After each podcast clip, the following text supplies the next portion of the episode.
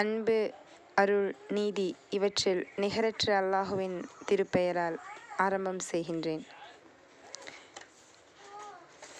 தமிழில் மு. குலாம் முகமது அவர்கள் எழுதிய வீரமங்கை ஜைனபுல் கசாலி மிஸ்ரி அவர்களுடைய சிறையில் எனது நாட்கள் புத்தகத்தினுள் நாம் செல்லும் முன் நாம் கொஞ்சம் நம்முடைய ஊரிலிருந்து, நம்முடைய நாட்டிலிருந்து வேறு நாட்டுக்கு பயணப்பட வேண்டும். அந்த நாடு எகிப்து. இந்த நூல் எகிப்தில் வாழ்ந்த ஒரு இஸ்லாமிய வீராங்கனையின் வாழ்வை மையமாக கொண்டது.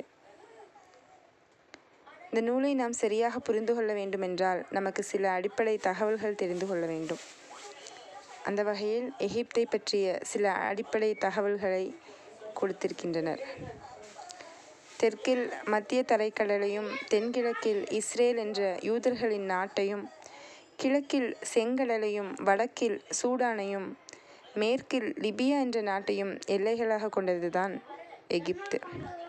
ஏறத்தாழ ஆறு கோடி மக்களை கொண்ட நாடு. மக்களில் தொண்ணூற்றி நான்கு சதவீதம் விழுக்காடுகள் முஸ்லீம்கள். மக்களின் தாய்மொழி அரபி. உலக வரலாற்றில் தனக்கென ஒரு சிறப்பிடத்தை பெற்ற நாடு எகிப்து.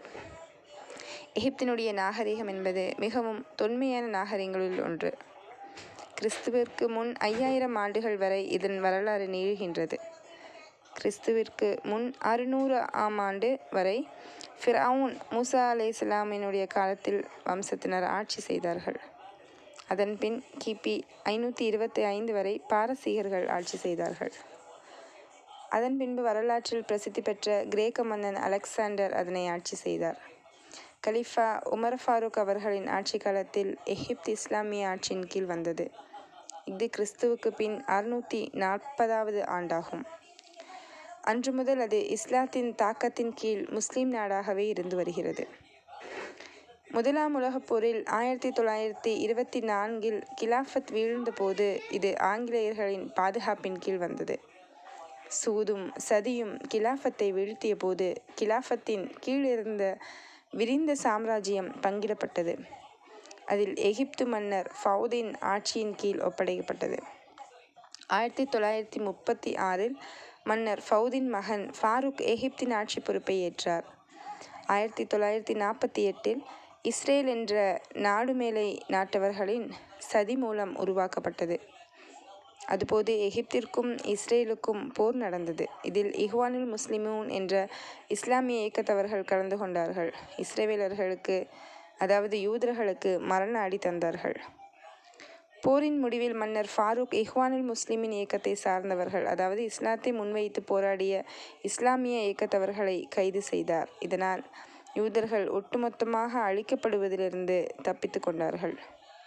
ஆயிரத்தி தொள்ளாயிரத்தி ஐம்ப ஐம்பத்தி இரண்டாம் ஆண்டில் நடந்த ஒரு கிளர்ச்சியில் மன்னர் ஃபாரூக் பதவி இழந்தார். தளபதி முகம்மது நகீப் என்பவர் எகிப்தை ஆயிரத்தி தொள்ளாயிரத்தி ஐம்பத்தி மூன்று ஜூன் பதினெட்டில் ஒரு குடியரசு நாடாக அறிவித்தார். அவர் தன்னை முதல் ஜனாதிபதி என அறிவித்தார். ஆயிரத்தி தொள்ளாயிரத்தி ஐம்பத்தி நான்கில் இராணுவத்தில் பிரிதொரு தளபதியாக இருந்த ஜமால் அப்துல் நாசர் பதவியை பிடித்தார். தளபதி முகமது நகீபை ஆட்சியிலிருந்து கவிழ்த்தார். இந்த ஜமால் அப்துல் நாசர் எகிப்தில் இஸ்லாத்தை முன்வைத்து இயக்கம் நடத்தி வந்த இஹ்வானுல் முஸ்லிமின் இயக்கத்தவர்களின் நண்பனை போல் நடித்தார். காலப்போக்கில் அமெரிக்கா, ரஷ்யா ஆகிய நாடுகளின் உளவுத்துறைகள் தந்த தகவல்களை நம்பி அந்த இயக்கத்தை தடை செய்தார். அதன் உறுப்பினர்களில் நூற்றுக்கணக்கானவர்களை கொலை செய்தார். அதாவது போலி விசாரணைகளை நடத்தி தூக்கிலிட்டார். வெளியுலகில் எகிப்தின் இரட்சகனை போல் காட்டிக்கொண்ட இவன் உள்நாட்டில் அனைத்தையும் சாதிக்க வல்ல இஸ்லாமிய இயக்கத்தின் எதிரியாய் உருவானான். ஆயிரத்தி தொள்ளாயிரத்தி அறுபத்தி ஏழில் இஸ்ரேலுக்கும் எகிப்தின் தலைமையிலான அரபு நாடுகளுக்கும் போர் மூண்டது. ஆறே நாட்களில் எகிப்து தோல்வியை தழுவியது. இந்த போரில் அமெரிக்காவும் ரஷ்யாவும் எகிப்தை, அதாவது ஜமால் அப்துல் நாசரை காலை வாரின. விளைவு படுதோல்வி. செப்டம்பர் இருபத்தெட்டு ஆயிரத்தி தொள்ளாயிரத்தி எழுபதில் நாசர் இறந்தார். இதன் பின்னர் இவரால் சிறைப்பிடிக்கப்பட்டு சித்திரவதை செய்யப்பட்ட ஆயிரக்கணக்கான இஸ்லாமிய மார்க்க அறிஞர்களும் இஸ்லாமிய இயக்கத்தவர்களும் விடுவிக்கப்பட்டார்கள். நாம் இப்போது தெரிந்து கொண்டது எகிப்தினுடைய வரலாறு.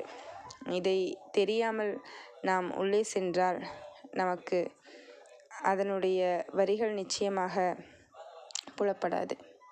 இஹ்வானுல் முஸ்லிமீன் என்றால் என்ன இயக்கம், அந்த இயக்கத்திற்கும் யூதர்களுக்கும் என்ன பிரச்சனை, ஏன் அமெரிக்கா ரஷ்யாவே இந்த இஹ்வானுல் முஸ்லிமீன் இயக்கத்தை தடை செய்ய வேண்டும் என்று கங்கணம் கட்டி கொண்டிருந்தார்கள். இதையெல்லாம் நாம் அறிய அடுத்த எபிசோடில் கேட்கலாம்.